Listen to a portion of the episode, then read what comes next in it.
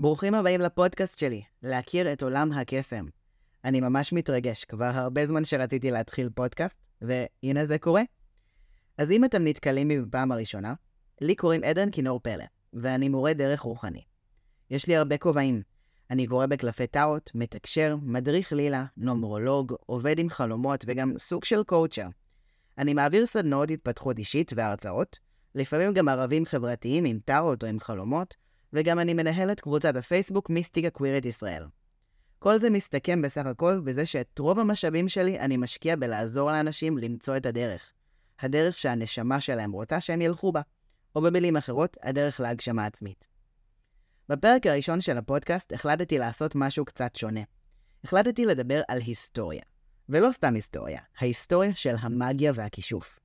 חשוב לי לציין שאת המידע שאני מביא כאן למדתי בקורסים שלקחתי, ספרים ומאמרים, גם חקר עצמי והרצאות אקדמיות בנושא.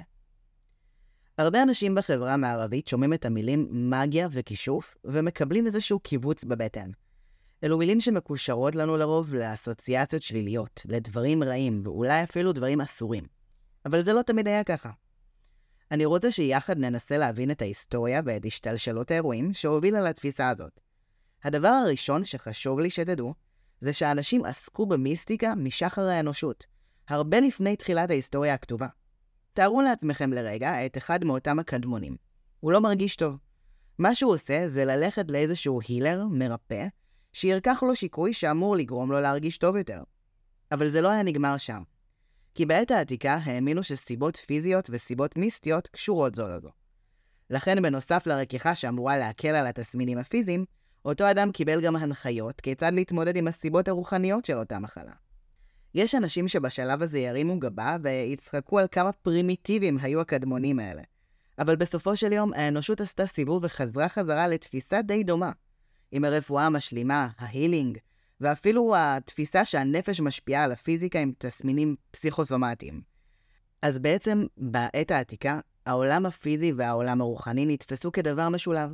לא היה אפשר להפריד אותם.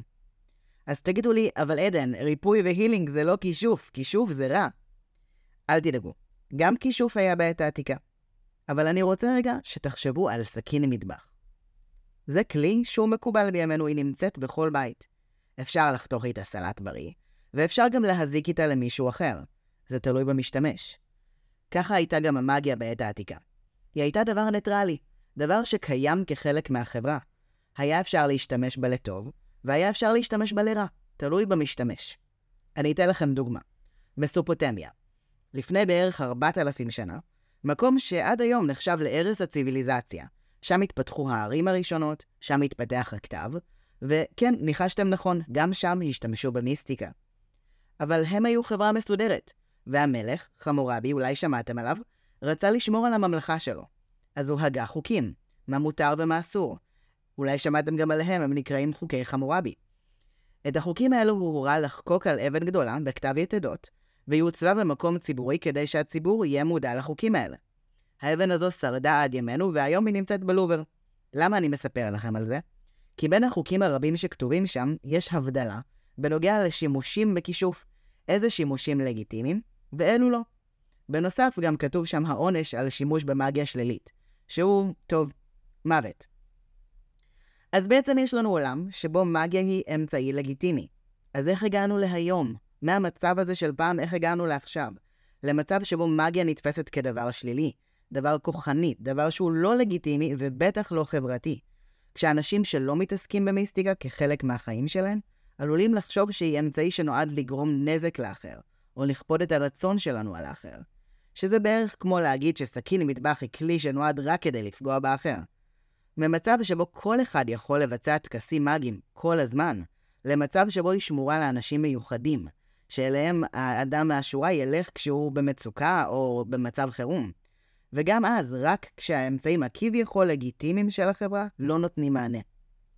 אנשים נוטים לקשר היום מגיה לסמלים, חפצים מוזרים ואקזוטיים, למילים מיוחדות משפות עתיקות. דוגמה נהדרת לזה היא המילה אברה קדברה, שאומר קוסם כשהוא מופיע על הבמה. אברה קדברה זאת מילת כישוף שאמורה להוביל לשינוי במציאות, והגיעה אלינו מהשפה הארמית, שפה שהיא מאוד דומה לעברית, ובעצם הפירוש של אברה קדברה הוא אברה כדברה, שהדיבור שלי יתגשם ויהפוך למציאות. אז איך זה קרה? איך הגענו מאז להיום? השורשים של הדבר הזה מגיעים אלינו ממלחמה שהתרחשה לפני 2,500 שנים. מאבק בין שני האיתנים, הכוחות הגדולים ביותר של העולם העתיק, היוונים והפרסים. סרקסס, שאנחנו מכירים היום כאחשורוש, עמד בראש האימפריה הפרסית, ורצה לכבוש את כל ערי המדינה היווניות ולהחריב אותה. שימו רגע את עצמכם בנעליים של יווני באותה תקופה. מגיעה אימפריה ורוצה לכבוש אתכם. זה רק הגיוני ולגיטימי שאתם, כאותו יווני, תראו את עצמכם כטובים, ואת הפרסים כרעים. אתם מסתכלים על הפרסים ואתם אומרים, וואלה, אנחנו היוונים, אנחנו יותר טובים מהם. הם חיים תחת שלטון עריצות. אנחנו, אנחנו דמוקרטים. הפרסים הם מאמינים בכל מיני אמונות טפלות כאלה. אנחנו היוונים, אנחנו רציונליים. אנחנו לא מתעסקים בדברים האלה. כביכול, כן? בפועל הם עסקו במיסטיקה בדיוק כמו כולם. אבל כחלק מהנרטיב הזה, שהם בונים לעצמם, של טובים מול רעים, היוונים יצרו מושג חדש. בארמון של הפרסים הייתה דמות, הוא שימש ככהן דת של המלך, והוא היה עושה עבור כל מיני טקסים של חיזוי. השם של התפקיד הזה בחצר של המלך היה מגי. נשמע מוכר?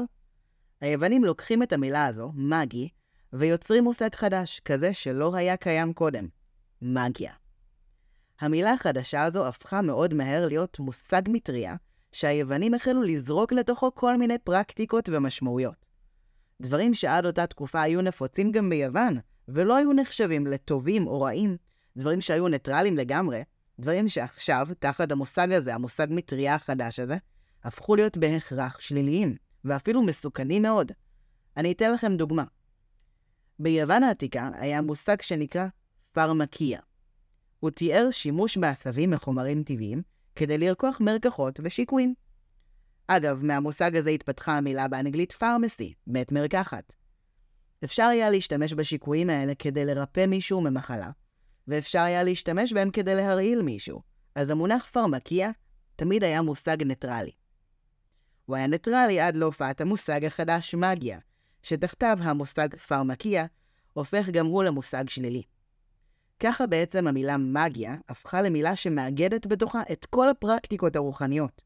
פרקטיקות שאפשר לעשות איתן רע ולפגוע, אבל אפשר גם להשתמש בהן כדי לעשות טוב ולרפא. פרקטיקות שהיו נפוצות ומקובלות, הפכו לדבר זר, מסוכן, אחר, אקזוטי, כמו שהיו הפרסים עבור היוונים. משהו שהוא כבר לא חלק מהחברה הלגיטימית וצריך להילחם בו ולהוקיע אותו. עבור היוונים, ואחריהם עבור הרומאים, ואחריהם עבור כל החברה המערבית עד ימינו. טוב, בערך עד ימינו, כי בשנים האחרונות קורה דבר מעניין. הרבה פרקטיקות שנמצאות תחת המושג מגיה, זכו וזוכות בשמן הטוב בחזרה. אם עד לא מזמן אנשים עסקו בהן בסתר, היום יש מגמה של יציאה מהארון. אנשים מפסיקים לאט לאט לפחד, הם מפסיקים להתבייש, הם מפסיקים להסתיר את עצמם. ואני חושב שזה נפלא. כי מגיה היא חפה מפשע. כמו שסכין היא חפה מפשע. השאלה היא מי אוחז בסכין. מי מבצע את הפרקטיקה הרוחנית? מה המניעים של אותו אדם? כשאני למשל קורא למישהי או מישהו בקלפים, אני מציית לכללי אתיקה. אני מגביל את הסשן בצורה כזו, שאם מגיעה אליי שואלת למשל, לצורך הדוגמה, אנחנו עוסקים רק בה. אני לא אפרוץ לפרטיות של אדם אחר, כמו מרגל שנשלח לנפש שלו, ואז אני אגלה לה את הסודות הכי כמוסים שלו. זה לא אתי. אני כן אבין מה מקדם אותה, מה נכון לה, מה היא צריכה לעשות ואיך היא יכולה להשפיע על החיים שלה לטובה. וזו רק דוגמה אחת, כמובן שיש עוד המון. אם עזרתי לכם לחשוב בצורה קצת יותר חיובית על מגיה ועל מיסטיקה, עשיתי את שלי. אתם יותר ממוזמנים ומוזמנות לשלוח את הפרק הזה למי שנראה לכם שצריכים לשמוע אותו. וכמובן, אני כאן לכל שאלה. אפשר למצוא אותי ברשתות החברתיות, האינסטגרם, הפייסבוק ואפילו טיק טוק, אם תכתבו בעברית עדן פלא. בכל הפלטפורמות האלה, וגם בפרקים הבאים, אשמח מאוד להכיר לכם את עולם הקסם.